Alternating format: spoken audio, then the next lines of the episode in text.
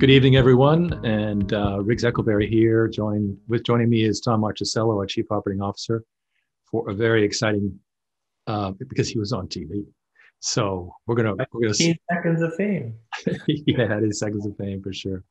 So let me just do the honors while people are joining us. As always, this is Water's a New Gold, and it is a new asset class that we believe is recession proof. It is April the 8th, briefing number 105. And we have a usual safe harbor statement, which says we do our very best. And that's about all you can say. So now I'm going to switch to a video share mode because, Tom, you were, as you said, you know, you had your seconds of fame. So Let's see. Let's see what happened. What's famous now? Many of you have questions. A water treatment expert joining us now with some answers about the site failure and concerns for water con contamination there. Tom Marchesello, Chief Operating Officer of Origin Clear in Clearwater, joining us now. Thanks for coming on tonight, Tom. Thank you very much. So yeah, some new uh, developments tonight. The Department of Environmental Protection saying just a few hours ago that they found what they thought was a second breach, but it is in fact not the case anymore. The EPA and DEP both coordinating on site there. What are your thoughts on these latest developments that continue to change uh, almost hour by hour these days? Well, it's a very dynamic situation. Thank God there's not a second breach if that's true. You know, we've seen today a lot of people from the governor and, you know, Vern Buchanan, our congressman, talking about the situation this afternoon. And I think they've, they've done the right thing. You've got the Army Corps coming in, you've got you know the different guys from the EPA coming in as well, and they're making good recommendations. You know, and obviously safety is the biggest concern. But everybody's le- left with this question of what the heck is going on? Why did this happen in the first place, right? And that's got a lot of people very concerned. Exactly. What are your thoughts on what happened in the first place with all of this? Well, from our research and understanding of the industry, you know, this was kind of a disaster in the making for like over a decade plus. This unfortunate site was you know part of a bankruptcy of a company who didn't deal with the problem on site and then just kind of left the bag hanging on the public and nobody really stepped in to actually ever fix the issue and you just kind of waited for it to decay and turn into a problem and that's so, really terrible. You mentioned, you know, we've now got Army Corps of Engineers coming in, we've got uh, DEP, the governor, but this all started what was a week ago. Should they have been coming in sooner? Well, you know, there's a ton of information about this site where they were here sooner. There's reports from 2013 and on where they've been looking at situations like this. This particular site should have been cleaned up many years back. Um, you know, the truth of the matter is they've been discharging now water to try to reduce the load on the gypsum stack to prevent the walls from breaking and having a catastrophic failure and flood. But that's different than actually treating the water when you have these ponds full of toxic water, they're very intense. They are basically at a load level where the nutrients and the phosphates and the heavy metals that are in this water are so many magnitudes greater than the normal amount of wastewater people are used to dealing with. You know, people get very upset when they see sewage leaking into the bay, but then they think, oh, gypsum stack water, and they don't really think about it. But it's like 20 to 50 times more toxic. That's a very interesting point you bring up. You know, we keep asking what is in this water? What about that actual water contamination? Every time we hear about it, they just they, they kind of pass it pass it off and don't really give us exactly an answer. So what we're being told is not direct about what is in this water. Can you clear that up for us? Well, they'll tell you it's salt which mm-hmm. is really kind of humorous actually. It's a type of salt, that's accurate, but it's sulfuric acid. It is also things like possibly mercury and you know there's cadmium in this stuff and radium and uranium so these are actually metals that are part of you know what happens when you dig up phosphate rock and then you put it through the fertilizer process where they add sulfuric acid to it and they basically make this wonderful chemical compound of goop that is not healthy for humans and or sea life and unfortunately then the, the way they dispose of it is by putting it into these gypsum stacks and they allow time and some other processes to try to reduce the load over time, but it never really goes away. And that's a real mistake. Okay, so a lot of big chemicals, a lot of big words with all of this. You know, we know that it could potentially kill animals, fish kills, red tide, something to be concerned about. Correct. What could it do to humans? Well, that's a tougher question. The okay. Army Corps said it's not dangerous for humans, you know, when dealt with properly. But what we do know is, you know, Tampa Bay's had a long history of red tide. So on the easy way, on an environmental level, this could be very disastrous. you know, there's always discharges into the bay and the Gulf, but it's done, you know, over time and stretched out over the course of a year. This thing, if it actually burst, would basically drop a load in the bay, the equivalent in one day would pollute the equivalent of one year's worth of pollution into the bay. And there's no way the bay can absorb that much nutrient and not cause algae blooms and fish kills. Wow. Okay. So what does this really look like? You know, we're hoping for the best, uh, that there isn't an imminent massive collapse. There's not some sort of what could potentially be a 20 foot wall of flooded water. If it were to flood into the streets, into the bay, what would that look like for us in the future, like moving forward days after that happening? Well, you'd have a contamination zone that the EPA would cordon off, and they'd have to actually let it settle and wash it out. It would take some time to clean the ground the groundwater systems, the actual bay area. I don't think anybody really knows because this would be kind of a really one of a kind event, which everybody's watching. It's really that big a disaster if it really blew up like that. Wow. Okay, so we know that here in Florida, there's, I think, 27 of these types of gypsum stack facilities here in Florida. Possibly, I think there was a recent acquisition of more of them. I'm not 100% sure on that, so don't quote me on that. But, uh, you know, what can Florida do to fix this problem? Clearly, this is a detrimental problem to the Sunshine State. Uh, what do we do from here? Yeah, the industry, you know, needs to modernize and step up a bit. You know, there's a combination of regulation that needs to happen at the state level because the state regulates this, and they have to make what's called on-site water treatment more mandatory. You at the point of mining, they can do on-site water treatment, and at the point of the fertilizer plants, they can do additional treatment. So the things like, you know, MBRs, which are membrane bioreactors, they basically can, can side stream this water that's sitting in a pool push it through a machine that does like reverse osmosis processes and remove some of these you know contaminants from the water and then separate the water from the contaminants and then sequester those materials and push them to other sites you know it's basically waste management Okay. Lastly, before we go, if you don't mind, can you give us a snapshot of what this would look like short term and what it would look like long term for both the Sarasota and Manatee counties uh, surrounding areas if Piney Point were to collapse? Well, obviously, the, the closer you are to the site is the higher problem you're going to have. So Manatee's obviously going to possibly be impacted as well as the bay. So, you know, look, we're a tourist attraction. We have all these beautiful beaches that people come to. I live here in Sarasota and I take my daughter to the beach all the time. I don't want to be worried about is the water bad? Is there going to be algae you know, red tide problems where I can't breathe. And those are things that people worry about, obviously, in our communities. It hurts our tourism in, industry, it hurts the real estate business, and it basically makes people uncomfortable. But in the end of the day, this is a problem that's been building for years, and I think you got to address this. I think that people really should get focused on making sure that this doesn't happen again. All right, Tom, thank you so much for coming on tonight. I appreciate it. All right. Well, that is quite an interview. I did good, right? That was fun. yeah, no, it was first of all, I was impressed with the uh, the interviewer. She seemed to have her act together, and then you were responsive, which was great. Uh, so thank you for that. Well, our and, team was really uh, prepared. They gave some talking points to the uh, media person as well as we were prepared because you and I had actually been talking about this uh, last summer. Remember? You know, we were covering this in one of these very same briefings. I agree. I'm going to preview um, the press release we're putting out overnight and um, what the next steps we're taking. So we want to come in and let let let us give free advice. Obviously, it's a major major project, so we can't you know give it all away, but we want to help. If we go all the way down here, we've got Dan Early commenting on how much of a mess this is. It's amazing. The numbers are shocking when you do the mathematics. We the whole engineering team on Tuesday actually took a look at this and we calculated, you know, what are you really dealing with here in the water and how much load is this really? It's millions of pounds of toxins. Yes, and Piney Point alone is four years with a cost of 50 million, and we don't know who's going to be selected for the job. But nonetheless, we want to be in there, uh, giving any advice that we can possibly give, and of course at no charge since we live here. So that's excellent.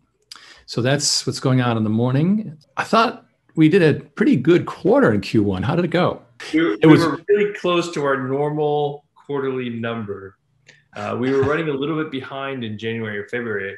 uh, it just seemed like there was a bit of a, a, hangover lag coming out last year. But then all of a sudden, March came roaring in. It was like overwhelming. Like, you know, Mark and Mike and the guys really closed the quarter out really strong.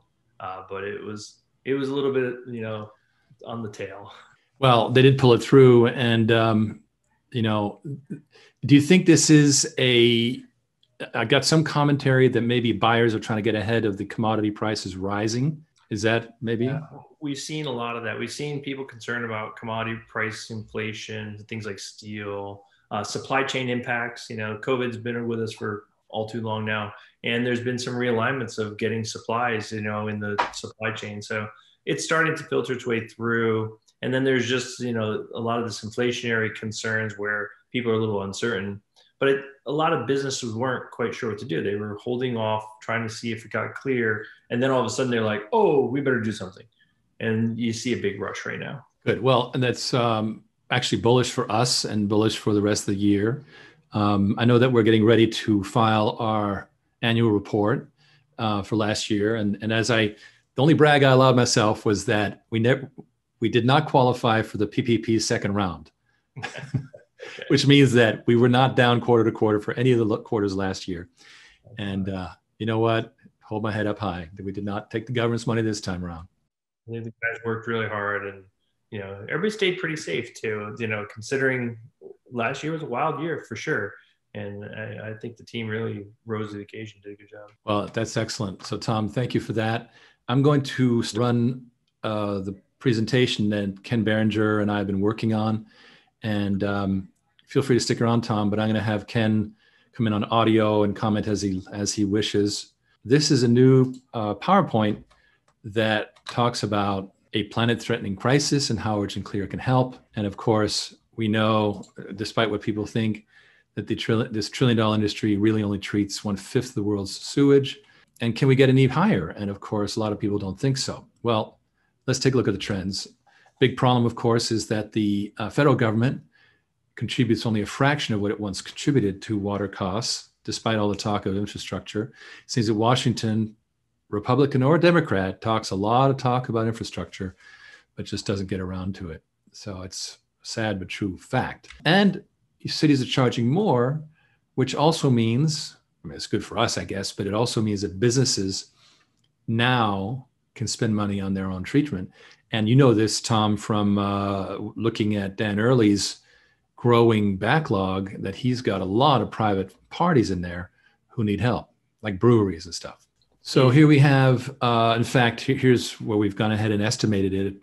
Uh, estimated two thirds of our bidding backlog consists of such private customers, and the the Dan Early product line really is the one that that meets the needs, the water system in a box and so forth. I'll never forget Tom when um, the chief engineer for that water chain, uh, the hotel chain, came and came to you and he said, "I, I want that thing." it was definitely a thing that they wanted. Uh, we, we, had communicated that it was modular, and businesses want modular. Anyway, two thirds of them would adopt our products, which means that a generously eight-figure pipeline, half of it would close if we went to water as a service.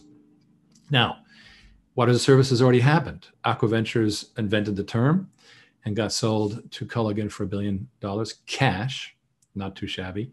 And recently, Autodesk acquired an AI for water software company for a billion dollars. And of course, Dan Early has some great software too. So, next generation is us. We want to uh, move into the next generation of water as a service. It's called Water on Demand.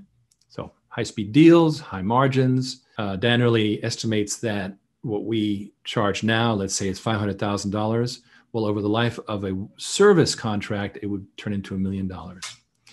But the client's happy because they only pay for the water they use. Now, here's what's great water on demand is a money for money play. In other words, if for some reason we don't have the capacity to do the work ourselves, we farm it out to another another water company. We do like the modular designs, more more income streams. I mean, this is a beautiful thing because people just subscribe to water treatment. Of course, we've got our um, 20 plus year manufacturing company, our patent protected um, modular systems, the capability of running it as a network. And of course, we're bringing in capital through our partnerships, especially in real estate. So it really enables doing to water what Cell did to telecom, what Netflix did to entertainment. And sure enough, you have ridiculous sums of money having been made in cell phone networks, on Netflix, of course. Um, what did it take? Well, in cell phones, it took 10 years. And then to get to the, that monthly cell plan, well, that now has begun to happen in the water industry. Netflix, remember DVDs? Huh. So we have an we have an offering that enables us to fund this rollout, and uh, I'm not going to get too deeply into it, but you know you get paid to wait. It um, converts to stock, and then of course you can then take uh, ride the stock on up from there after you've been repaid or cash out. And then what's great is you got triple warrant coverage, three warrants that stack on top of each other. If you wonder what a warrant is, it's very simply a right to buy stock at a predetermined low price. You must be accredited or offshore, and it is a $100,000 unit, which we do reduce as needed. There's an excellent spreadsheet that uh, Ken will show you that I won't get into today. I might, in a future date. It's very um, self explanatory. But basically, the way this is important is the water industry sees this as a, the first real global water treatment market. They will not have to be salesmen as much as white knights, reduce the one year or more cycle to down to weeks, and potentially huge margins over the full life cycle, up to 50 years of the product. Very simple sign a water purchase agreement, mon- uh, remote monitoring, simple subscription model, focus on service, not selling. Now, capability initially delivered through a partner network. You will be hearing about that next week. One of my big concerns when I started getting into water on demand is how the heck do we make sure we deliver to contract? Is something called a service level agreement, SLA. Well, how, I was in high tech. I knew that how that worked. Well, how do we make that happen? And in fact, we have a partner who is very much up to speed on that, and I'll be covering that next week. Subscription water really means that people, you know, are willing to pay more just to make sure that you take care of the problem. And that's really what people in business feel about water. So, double digit yield, uh, the 10% dividends. And then when you convert, you get these four di- uh, distinct, what we call liquidity events um, convert to common stock, warrant A, warrant B, warrant C to build the Internet of Water. And we've now um, done the, the analysis that shows that a $10 million investment in water subscription systems can generate 110 million plus over 25 years and we'll show you that if you're interested and here's what's important all this equipment will not be sold it'll be put out to work stay under our name which helps create assets for us in our ultimate plan to nasdaq uplist so it is uh, what ken likes to call a global micro utility network because these are in a way micro utilities uh, these water companies. And we're also plan to acquire companies to scale up ourselves. And we will be one of those cool, sustainable, and ESG players, which of course is a real thing. America needs us. There's the, um, the violations of the Clean Water Act um, all over the country. So the uh, regulation that we're offering this under is Regulation D, just so you know. And there is the disclaimer. So, Ken, this is a pretty decent um, PowerPoint I just went through here. Yeah, thank you. I, I, this came as a result of what lots of late night you and I talking about, you know, how we how we position and also how we try to explain it in a way where people don't go, "Excuse me," you know. I, I and I, I had a very interesting conversation today with Brendan Fitzgerald, a longtime uh, investor. His brother had come on, who I don't think I've ever spoken with. Very savvy business guy and uh, I was kind of laying out our, our, our plan. I don't think he ever spoke to me before. It was basically because you know Dad had passed, and we were kind of getting things squared away. And Sean had some very he was he was finishing my sentences for me um, on on the subscription model. He basically said, "So so you're basically removing all the capex, turning it into opex." I said, "Oh God, I wish I Riggs was on the phone." He also said, so you're telling me that your TAM, you know, total accessible market, is five. And he used the term TAM repeatedly. Mm-hmm. Uh, it took me a second to, remember what it was, but he said it a couple times. He goes, "So your TAM's five trillion dollars." I said, "Yeah." Four, four, really. I mean, yeah. If you if you deduct what what's being done already. Right, but the total accessible market Yes. is five trillion, right? 100%. So the remaining TAM is four trillion. And I said, yes. I said, did we get there? No. I said, but my goodness, if we can access half that market. Oh, Um, Lord. and it was, it was, you know, and, and again, he finished one of my sentences, which was odd because the man had never spoken to me before. So when people who have never even thought about this before, if you're explaining it in simple enough terms where they're able to kind of calculate where you're going with it, I, I, think, I think we, we, we finally kind of harmonized on how we describe this to the world. We know what we're talking about, and our investors know what we're talking about. The rest of the world needs to know what you're talking about. You you mentioned earlier doing what cell phones did to telecom, what Netflix did to entertainment. Now, hindsight being 2020, what do both of these models have in common? Very modest monthly subscriptions, which made which triggered a worldwide adoption, right? So that so that very very modest, whether it's fourteen ninety five for Netflix or you know one hundred seventy nine dollars for your cell phone, those very modest accessible fees for anybody in the world triggered a, a, a worldwide complete transformation of two underlying legacy industries. Okay, we now have a third legacy industry that can be transformed in the identical fashion, and the fact that these trillion dollar giants have already paved the path for us leaves the guesswork out of it. it. It's such a it's such a gift having these guys go in the mine ahead of us. you do not want to be, you know, the, the pioneer with the arrow in his back. And that's, it's a wonderful thing that Aqua Ventures did that, um, Yeah. Autodesk and so forth. So, Right. you know, in fact, really it was um, the story of, of what we've done the last three years has really been to find the, the lowest common denominator business model and adopt that, Right. which makes it the most universal, right? Right. What, what I often describe Aquaventures kind of first foray into this, what, what the, the real gift here was, what they did in a, I think Aquaventures did a couple of, a year or so ago. It, what they what they did was um, it was Netflix ten years ago. The idea was phenomenal, but before they had the delivery, in other words, we couldn't really stream movies on Netflix on our laptops ten years ago because the bandwidth wasn't there, and the the computer computing speed wasn't there. But the idea if it could survive the technological advancements, you know, in delivery, was going to be phenomenal, right? Uh, it op- so what they did was they opened the door in a limited way to changing what was wrong with water, taking it from this, you know, hundred year old kind of infrastructure utility model into something a little bit more nimble. You know what I mean? It had more of a privatized utility model. Now we we just kind of picked up from there, and Well, I- because it's very important to know that Aqua Ventures, even though they were doing water as a service, they were massive desal plants for islands. right, right. This is not all the way down to the decentralized business as we are doing. This is the, I think, the, the significant next generation empowered by these modular systems we have. Right, exactly. So in other words, they were what you'd call private utilities, right? Yes. They were semi-permanent systems that had to be very, very credit-worthy partners because if these guys didn't pay, they had a huge problem. Mhm. They weren't going to be able to show up with a truck and, and just scale it away.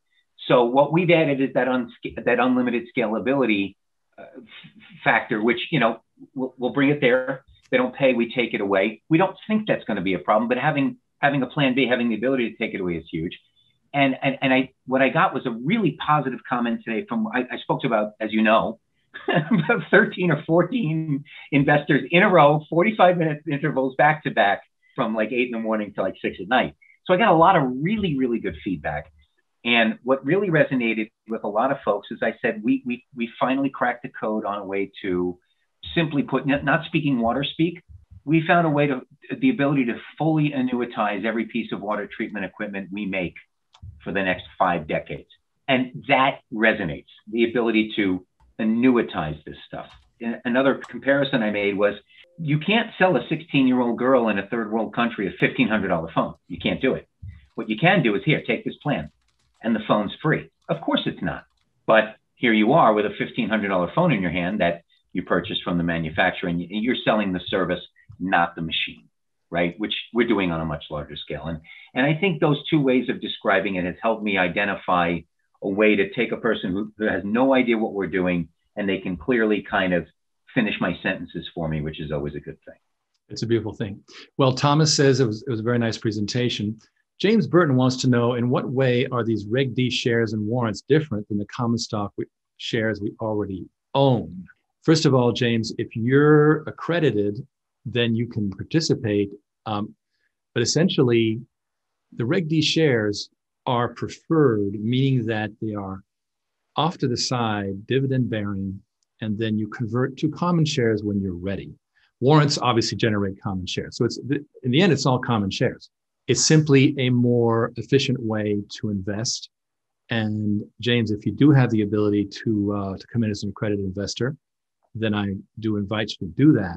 I have also some an update because regulation the regulation offering is closed. It um, it reached its one year anniversary a few days ago, but we have a follow up. So stay tuned for that. I think it's going to be much more exciting and uh, for everyone. So as I said, stay tuned.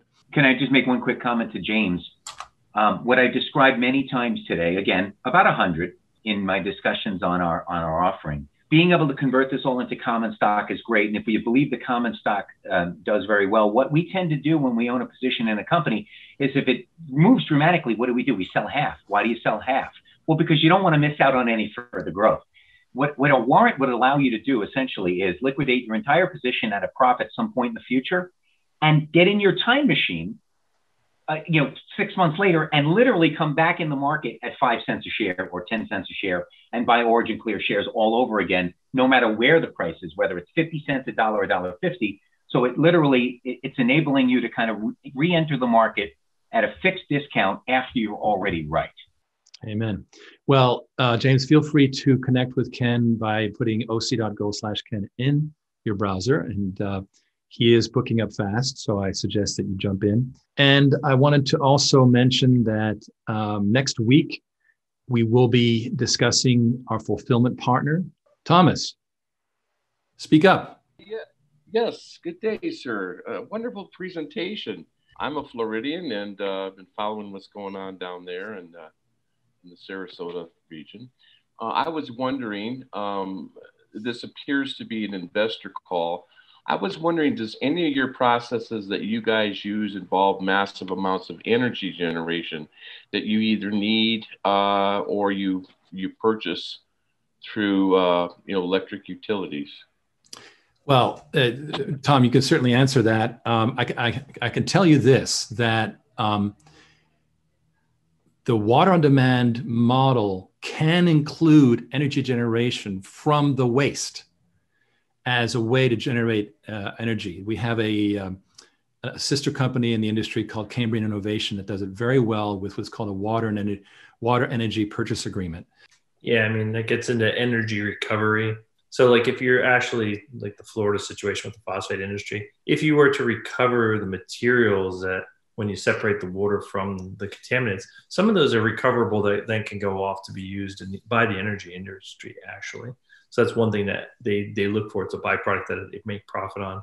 But when it comes to actually running machines like reverse osmosis, yes, you do use a lot of energy, and so part of that is about where you know who's deploying it and how they're set up. But the systems that we run are fairly efficient. They're very modern.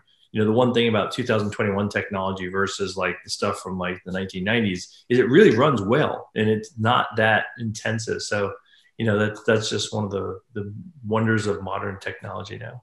I'm going to buy a new home thank and you. save money. Thomas, thank you very much for uh, piping up. Thank you. Thank you very much. All right. Uh, with that, we've come to our magical moment. Thank you, Tom, for jumping in. And Ken, it's been a pleasure discussing this new pitch, which I, I like it a lot. It's very straightforward. Cool. Value Tax Finance says a few questions. I understand the draw to the investor. What is the value proposition of the end user? Well, the end user is stuck treating water. Let's say you're a brewery, you have uh, you're growing, the, and what people don't realize is the local municipality increasingly won't take your water. They just said no, send us treated water only. This is a big problem that is really, really kind of like an iceberg. It's way, way underwater, and so the value proposition to the end user is lower expense because an actual as opposed to trucking all that waste into the other county. I mean, that's how bad it gets. Uh, using the $1,500 phone analogy, the carrier is subsidizing the cost of the device.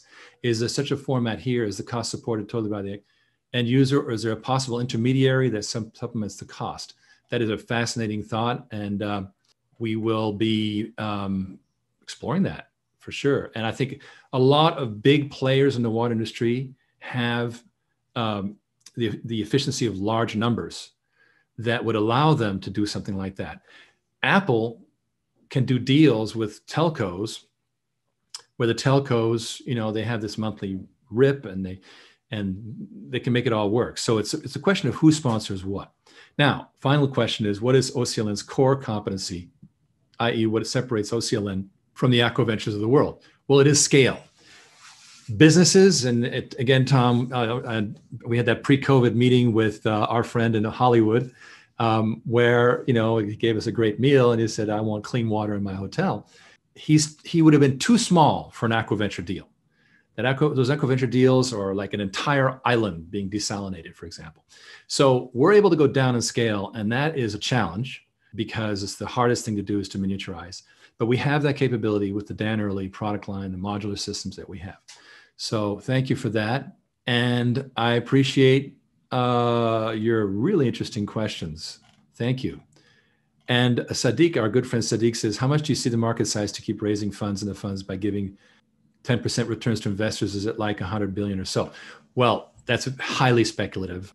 I don't know that it ultimately is going to be a 10% proposition for places like wall street. If it's a secured position right now we're being very very generous because people are entering these funds as pioneers. And if you have a million dollars to invest this is a very good place to invest it right now.